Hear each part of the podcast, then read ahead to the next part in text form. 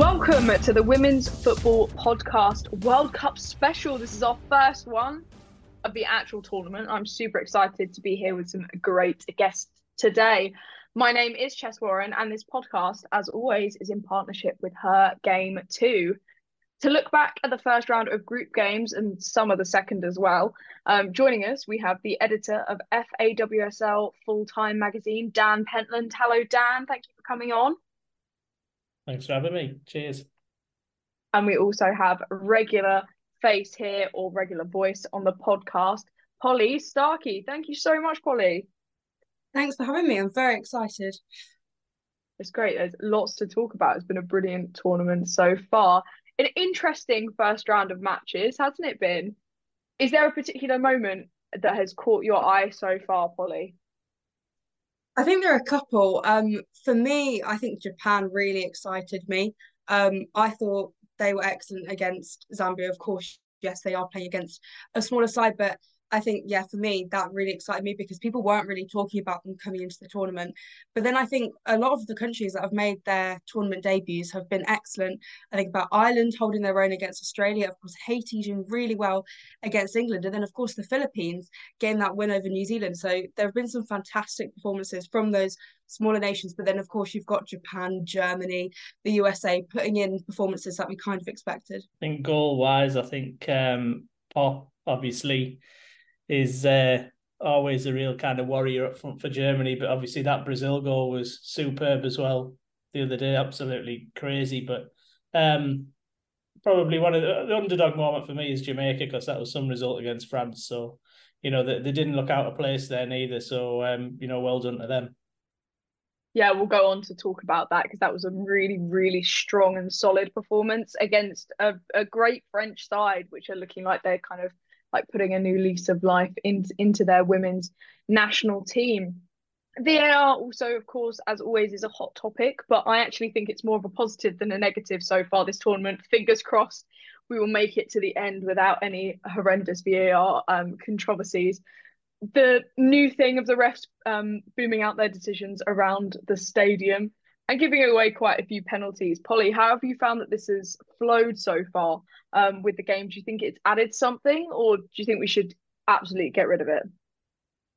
Be fair, I'm a big fan, and, and normally I'm not always keen on VAR, but as someone who kind of loves cricket, in cricket when they review stuff, that you know the umpire tells everyone about it, and it's and people are very involved in it. So I love that coming into football because I think that's one thing that people didn't like with VAR that it was kind of secret and you weren't really involved as a fan, but actually it's very clear what's happening, why the decision's been made, and I think that helps the game flow a lot. I think we have probably seen you know, a lot more penalties than expected.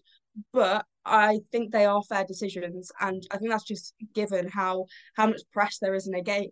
A game, and I think it has become a lot more competitive, and and teams are willing to probably take some risks they shouldn't, but at the same time, it's rewarding some teams for penalties. So I think it has actually worked really, really well, and it's it's nice to see VAR being seen positively for once.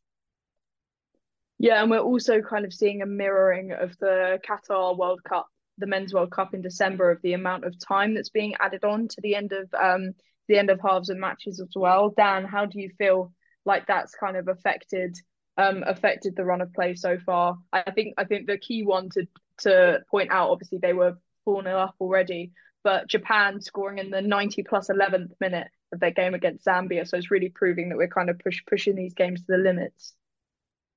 I haven't got any complaints. I suppose if you're a little nation though, and you know you're clinging on to a nil nil or whatever, it might you know you might want the world to swallow you up at that point and just have done with it. But um, yeah, I mean it's it's fair. Um, I mean to be fair, I mean VAR has been a good help to the referees, but I think the officiating's been all right as well. You know we we're here week in week out that the standards have got to improve, but actually I don't think I've heard anybody you know really really laying to a referee this tournament. So um, you know, maybe VAR is helping with that and kind of taking the spotlight away from the referee. And obviously, you know, it really is giving them a helping hand. And, you know, that's not something we say very often. But yeah, added on time, as long as it's kind of fully reflective of what added, added on time should be, then yeah, I haven't got a problem with that.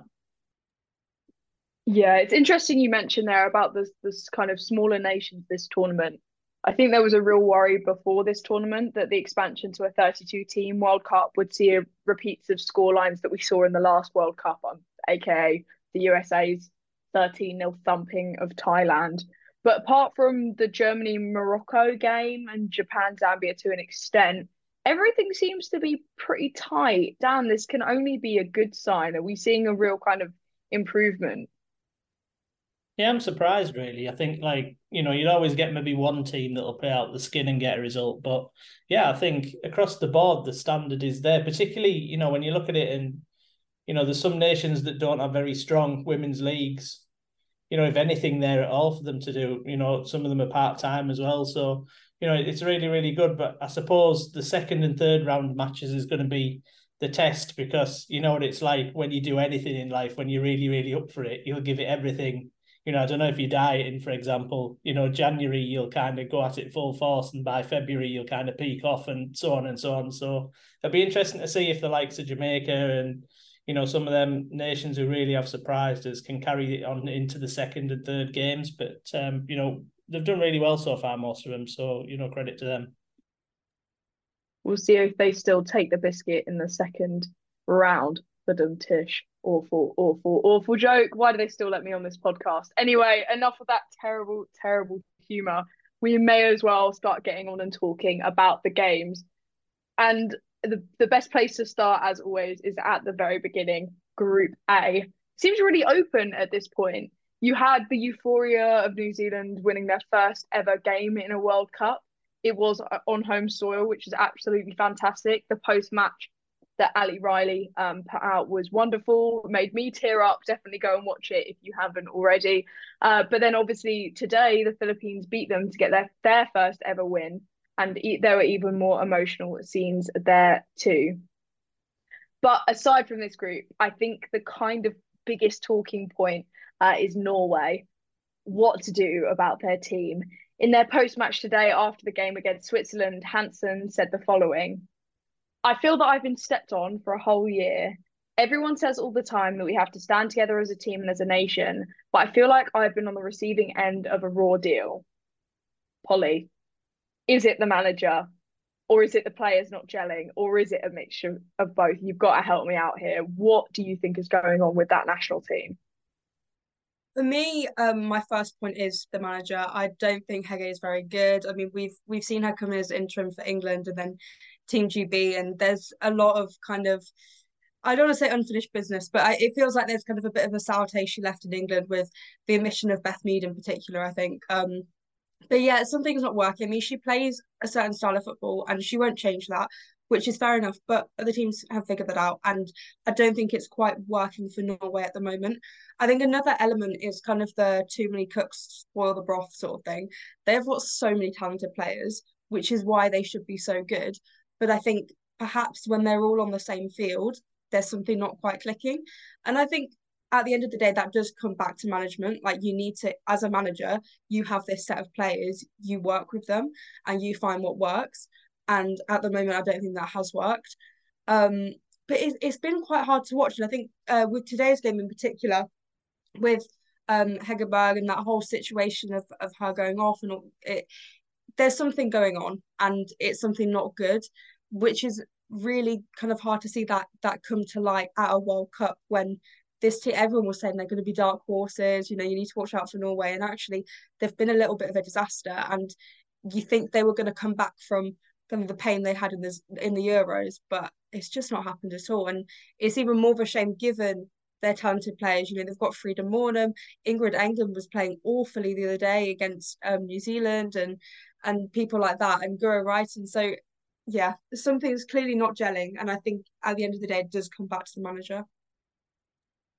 I read a um, Norwegian um, journalist call the 1 0 loss to New Zealand even possibly even more embarrassing um, to the Norwegian national team than the 8 0 um, thumping that they received last year from from England.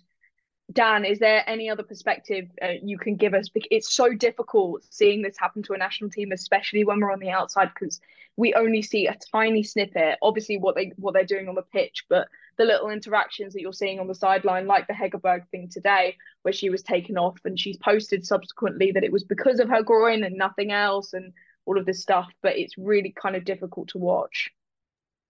Absolutely, it is, but it, it's a historical problem as well because you know I was thinking back and you know other than maybe 2019, I can't actually ever remember Norway putting in a good performance at a Euros or a you know World Cup in the last decade.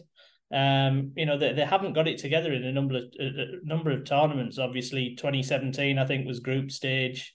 They made a mess of the Euros last year. You know it's hit and miss whether they'll go through this year. So you know something something's got to give, something's got to change culturally, I think, within you know the whole of the women's setup in Norway. Um, you know, if you look at Sweden, it, you know, in contrast and the amount of kind of semi-finals and third place finishes and that sort of thing that they've had, you know, another Scandinavian country, you know, the, the leagues are probably not a million miles apart. You know, the Swedish league's probably slightly better than the Norwegian league, but you know that they, they shouldn't be you know, as, as difficult to watch on the eye, really, now, eh, as you say, with all the players they've got. So, you know, somebody needs to really look at the roots of the problem there. You know, I, I certainly think that Heger is possibly, you know, it, it's not going down well with her, but yeah, there's there's deep, deep roots with the problems. Over to the group with the other hosts of the tournament. Group B with Australia, who won but slightly unconvincingly against Ireland, whilst Canada surprisingly drew with Nigeria, with Christine Sinclair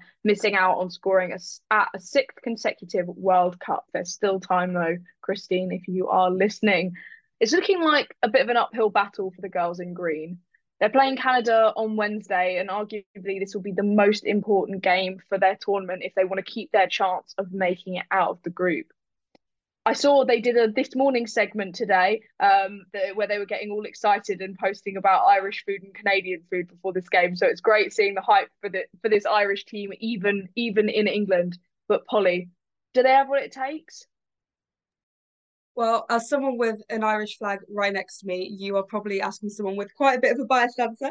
Um, to be fair, I do think yes. I think given how Canada played against Nigeria, I mean, it's anyone's game really.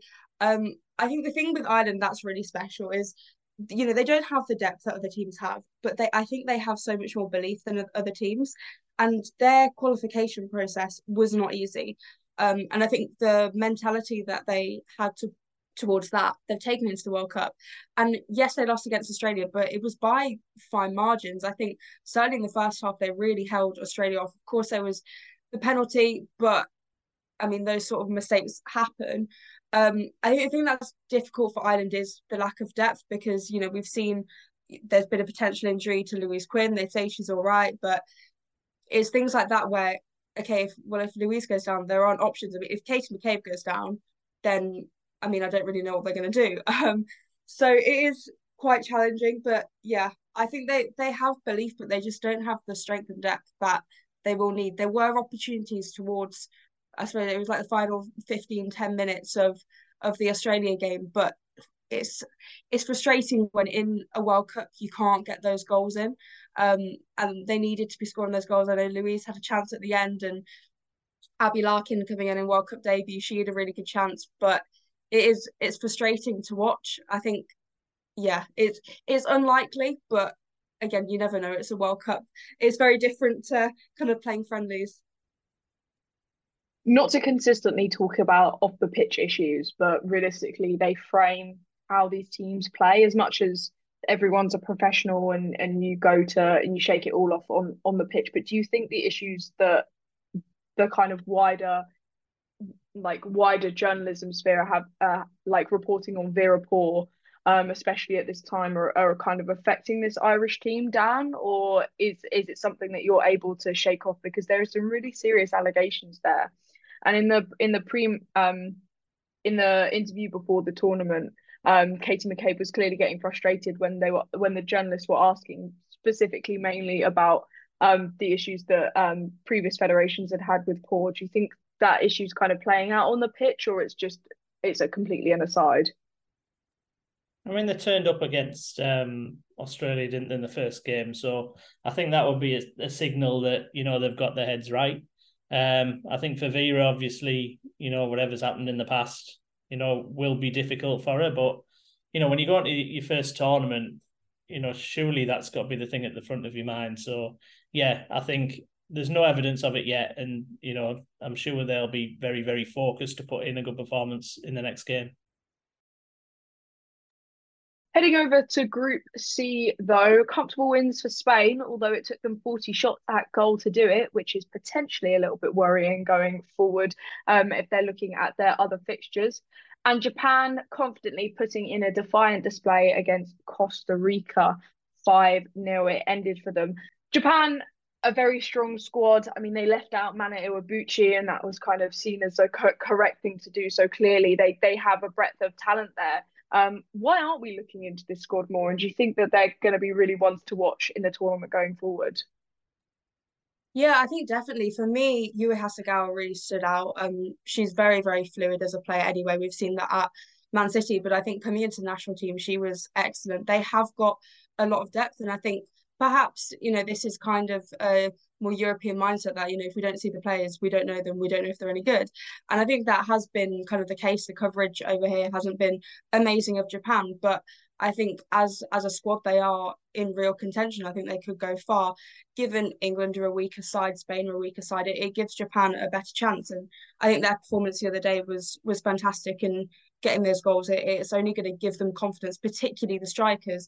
And it also kind of justifies leaving out Mana Iwabuchi, which obviously was quite controversial for a lot of fans, but it seems like it was the right decision. Dan, is there a standout player in this Japanese side for you? If people are listening in and they need to keep an eye out for someone going forward, um, who would who would your pick be? One of the goal scorers from the other day. Um, but yeah, agree with um with Pollie on this. I think Japan very very impressive. I think the coach is different coach this time around as well, and I think he's had success at the youth groups as well. So yeah, they're going to be really really good and Miyazawa um, scored two at the start. Jun Endo to the um, player for Angel City. She also bagged a few goals.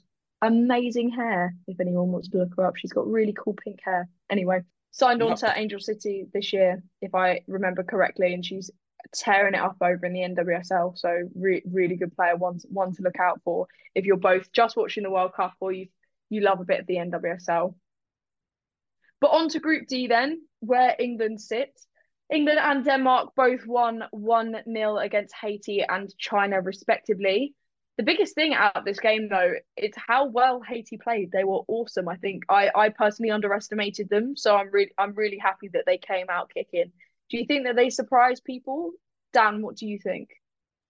They surprise most people. Um, I actually watched them at under twenty level in the 2018 under 20s World Cup in France.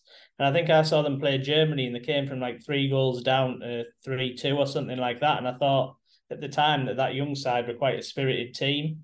Um, so I'm glad that they've turned up at this tournament. Obviously, there'll have been a few of those players, presumably, who've graduated into the, the seniors. Um, it is going to be a test over the next couple of games for them. But yeah, not not completely surprised, but pleased that they're actually showing what what they're made of at the tournament. Yeah, definitely. And what is it that the Haitian team has an average age of they've got the youngest average age of any team in the tournament at about 22 so it's about right that there would be crossover with some of the players that you saw there in um in this team. In the Haitian side 19 year old Dumornay was absolutely cutting it up um throughout this fixture and, and showing her prowess. She obviously she's just gone to Lyon a fact look was looking like it's going to be a fantastic transfer for her because she's I mean, she's a strong player now, so what she's going to be like in a couple of years' time is going to be really impressive, especially at a team that challenges for the Champions League like Lyon does. Um, Pollie, do you think Haiti had been able to kind of crack the code of what England, what England is lacking at the moment, or what they need to do to be able to close up that squad?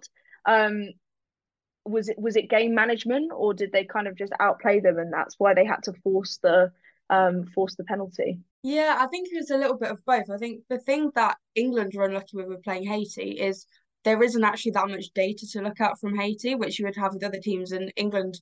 I don't know if they've, I don't have any information on this, but you know, the last time England played Haiti, I, I in my recollection, it's not there. So, um, I think from that perspective, it's more difficult for England. But I think Haiti actually managed the game really, really well. Of course, they have bags of information on England, but actually they kind of exploited England's weaknesses. and they pressed them really hard and it was a really scrappy game from England. I thought it was such a poor performance to be honest.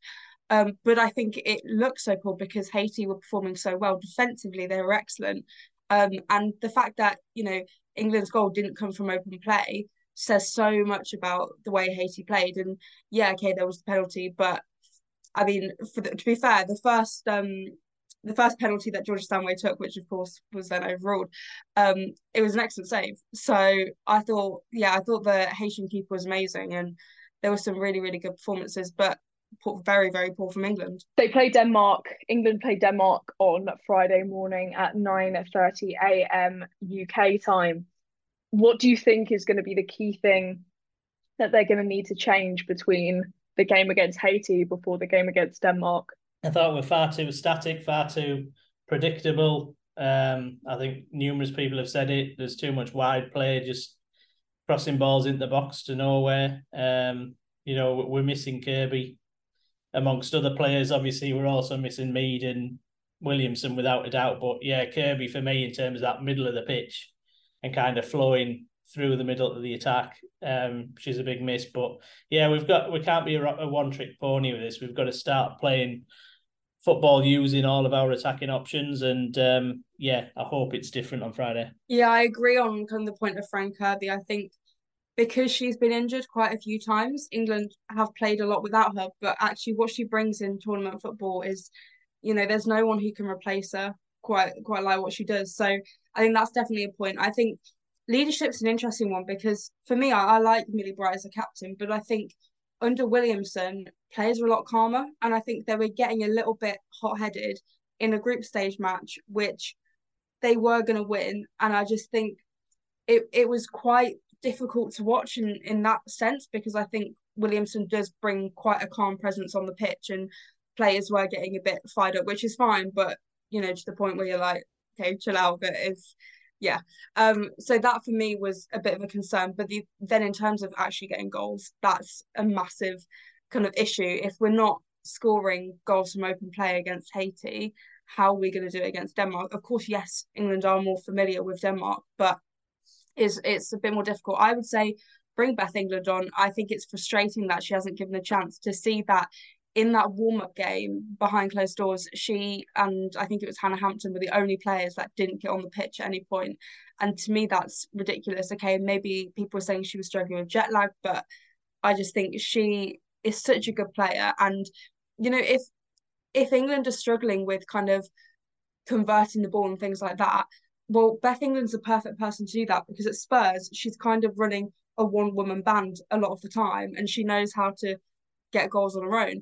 So I know that's not ideal, but it is a solution. Um, because for me, Daly and Russo, they, they were all right, but I don't think they were at their peak in the game against Haiti. So over to Group E and the United States. They won 3 0 versus Vietnam with Sophia Smith, a player that was picked out in our preview pod. Make sure you go back and listen to that if you haven't already, who, were, who was very much impressing in that game. It's worth noting, though, in this fixture that Vietnam's goalkeeper, Tran Thi Kim Thanh, saved a penalty from Alex Morgan. Big props to her. A lot of people were saying that she probably deserved the Player of the Match award over the goal scorers, which I found really, really interesting. Netherlands um, managed to beat Portugal. I think it's going to be really interesting in this um, in this group to see who makes it out with the USA, especially with Netherlands and Portugal vying out. It'd be really interesting to see if, if anyone slips up against the US or if Vietnam can manage to win against the Netherlands. Dan, who do you who do you expect to be making it out of this group?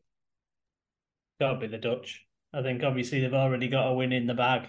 They have got Vietnam left, and you know why can't they give the USA a game? I suppose you know the USA haven't been absolutely brilliant coming into the tournament. I know they haven't conceded any goals, I don't think, but you know, yeah, it's quite a young, inexperienced American team. So, you know, some of them haven't been in this position before. Obviously, I think they play the Dutch, don't they, on Thursday, Friday. It's quite an early one. Might be setting my alarm clock for that one, but um, yeah, I, I think the Dutch. I, I can't see Portugal. I think against them they only had one shot on target or something like that the other day. So I can't see Portugal doing it, and Vietnam are going to need a bit of a miracle. I think. But this Dutch side, do you see them making it past the round of sixteen? Because it's not. It, it hasn't been seeming to go their way um, over the past over the past year or so, and I guess with the US as an aside as well, I think we're seeing like the US team now don't appear to be invincible. And I think because of the performances that have happened over the last year, the the games with Spain, with Germany, with England, like they now appear beatable, even if those were one-off games. But it'll be really interesting to see throughout the tournament um, whether they carry on a good run of form. Pollie, people are still tipping them to be the, the, the winners. They're still the bookies' favourite. I checked this morning. Um, will they make it all the way? It's difficult. To be fair, I was skeptical going into the tournament. I think they have 14 World Cup debutants, I believe. And for me, that that inexperience is quite I mean, of course, yeah, they've got talented players, but that experience I think counts sometimes more than talent and skill.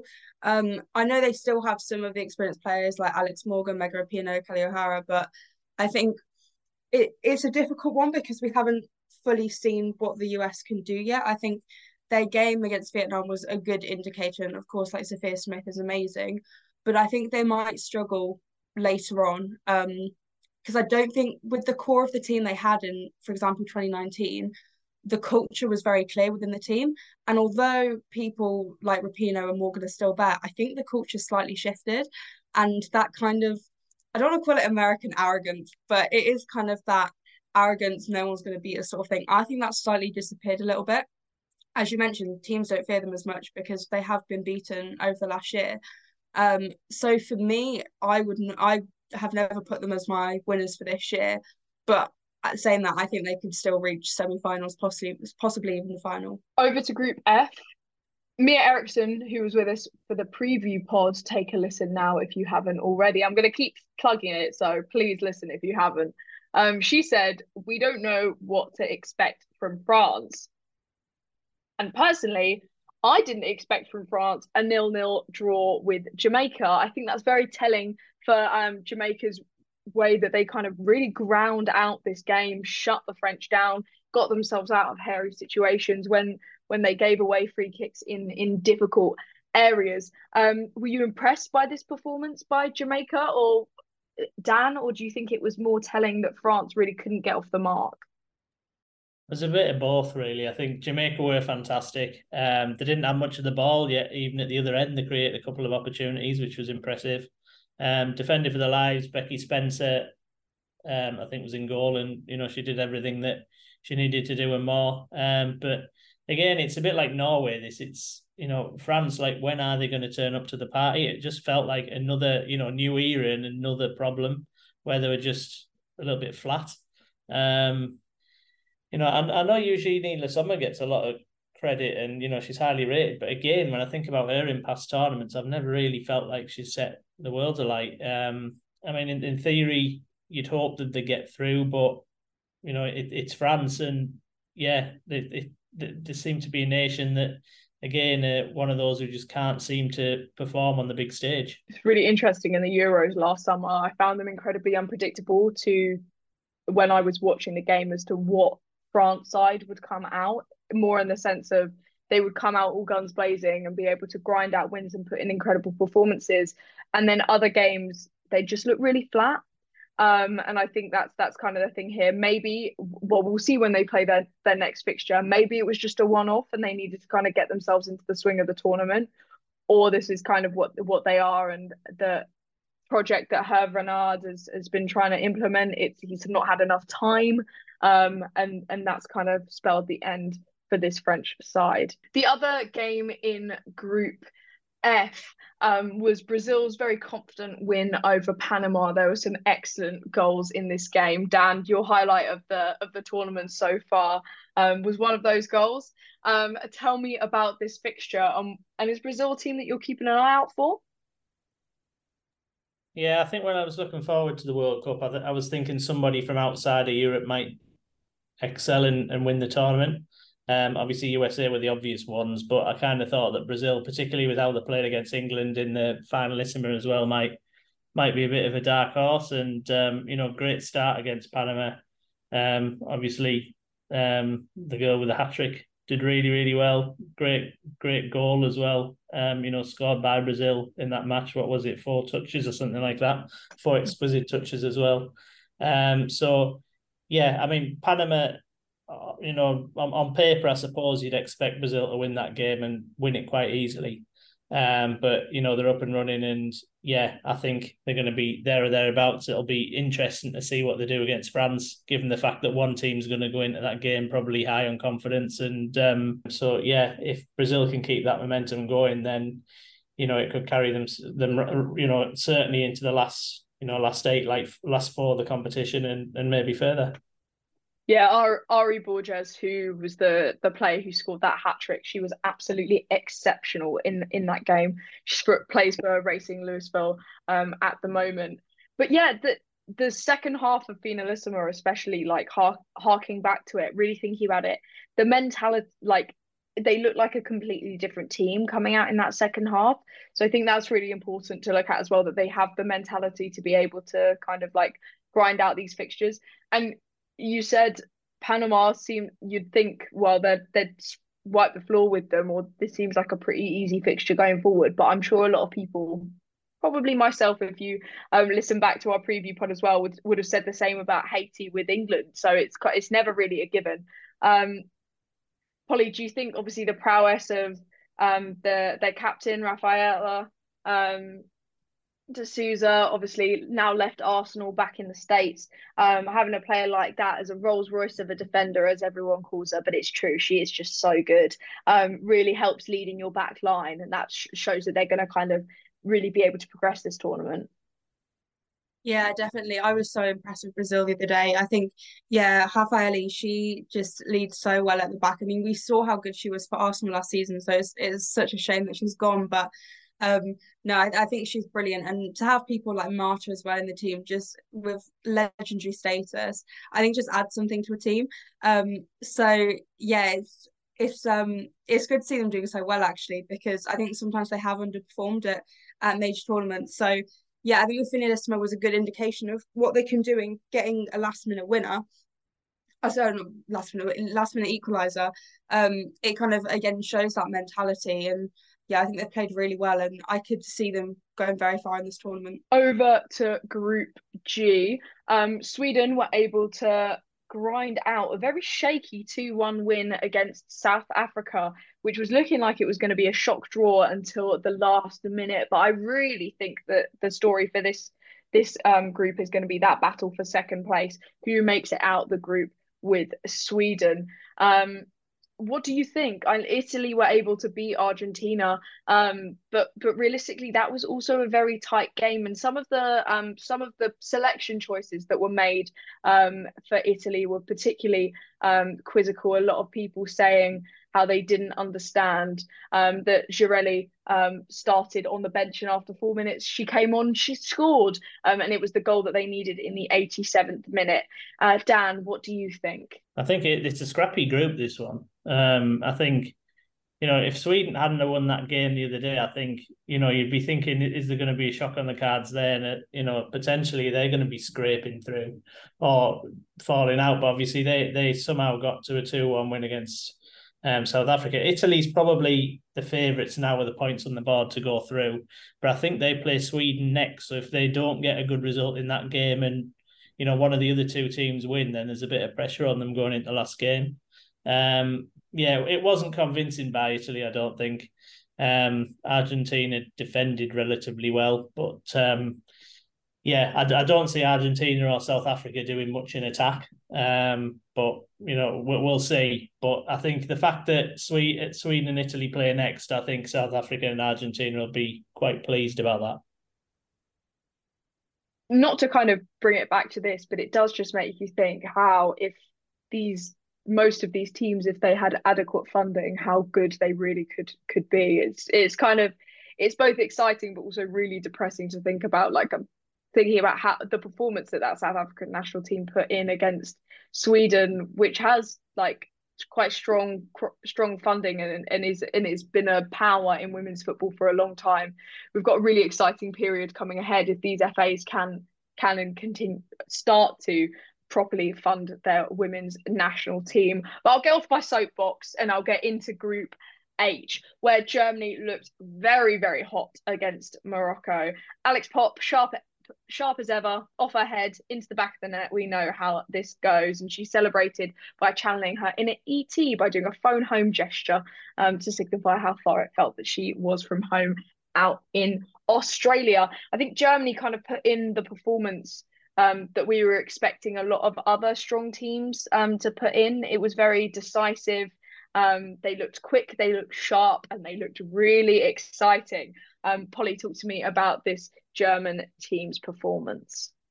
Yeah, I couldn't have summed it up better myself, but I think yeah, they, I mean, they put in the performance that we were all expecting to see from the likes of, you know, England against Haiti. We were ready for a big win, but I think Germany were excellent. Of course, Popp is, you know, a bit of a legend and just gets on the end of anything and gets it in the goal, which is is quite remarkable. I think their performance also was excellent without Lena Oberdorf. I thought I was really impressed with that um, because she's been a key part of their side. Um, but it was just such a team performance. And of course, yes, Popp stood out, but I think they're so coherent as a group. And they're an interesting team because I don't this is such a strange thing to say like I don't get much of like a vibe from them as a team like in my head they don't gel that well but when they're on the pitch there is just something that works really really well. Um so I was blown away by them. And of course Germany tournament football they always they always show up and you know they're not going to go easy on anyone. So I think their performance was a little bit of a statement of you know we're here to win which I can imagine they they very much are. Colombia managed to see off South Korea thanks to Catalina Usme and Lina Caicedo scoring. As for the past couple of group uh, groups that we've spoken about, it's really looking like there's going to be a battle for second. So it'll be exciting to see where this one goes. But special shout out to South Korea's Casey Phair, making history in becoming the youngest player to play in the Women's World Cup at 16 years old and 26 days. Gals, she's she's not even got her GCSEs. She's so she's so young. Um, it's super exciting to see her there. Maybe she could be a player like Marta or Caitlin Foord, who's lo- looking down the barrel of many, many um, World Cups to come. It's very exciting. She's born in the US um, and she has a an American father and a Korean mother. It's great to see her playing for the Korean national team.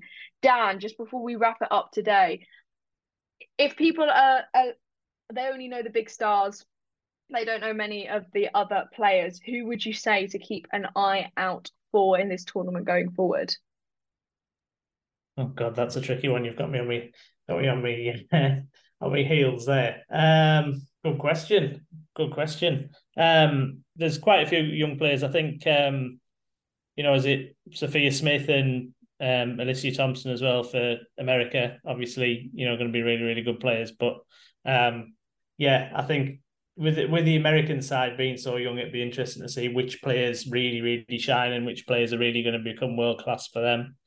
Um, you know, as it, as you've said about some of the lesser ranked nations as well, like you know, some of them are just coming to World Cup and they're very much kind of putting in performances and putting themselves in the shop window as well. So, um, yeah, maybe we'll see a star born rather than you know a case of us tipping one at this point. For me, I've had my eye on um, Esmee Brugts for a while with the Netherlands, and I think she is fantastic. Um, yeah, she just blows me away every time she plays, and I would love to see her get a couple of goals this tournament. I think also I've mentioned her already. Um, Abbie Larkin for Ireland. She's only eighteen, and she made her World um, she made a World Cup debut and made her international debut this year. Um, for me, very exciting player. Would love her to kind of come and play in a European league at some point. She's outstanding and and definitely one to watch. Got a great chance in the Ireland Australia game. Couldn't put it away, but um yeah, for me definitely one to watch. And that is all that we have time for today. Don't forget to subscribe to the podcast on all good podcasting platforms. Give us a follow on Twitter at TWFP1 and on Instagram at the Women's Football Podcast. Dan, where can people find you if they want to give you a cheeky little follow? It is the best one. I'm useless at social media, by the way, but yeah, Twitter at FAWSLFT. Sick. And Pollie, what about you? Yeah, on Twitter it is Pollie Starkie04. Awesome. Make sure to give them all a follow. Make sure you have a great week, everyone, and keep tuning in uh, to those World Cup games. You will probably hear from us very, very soon.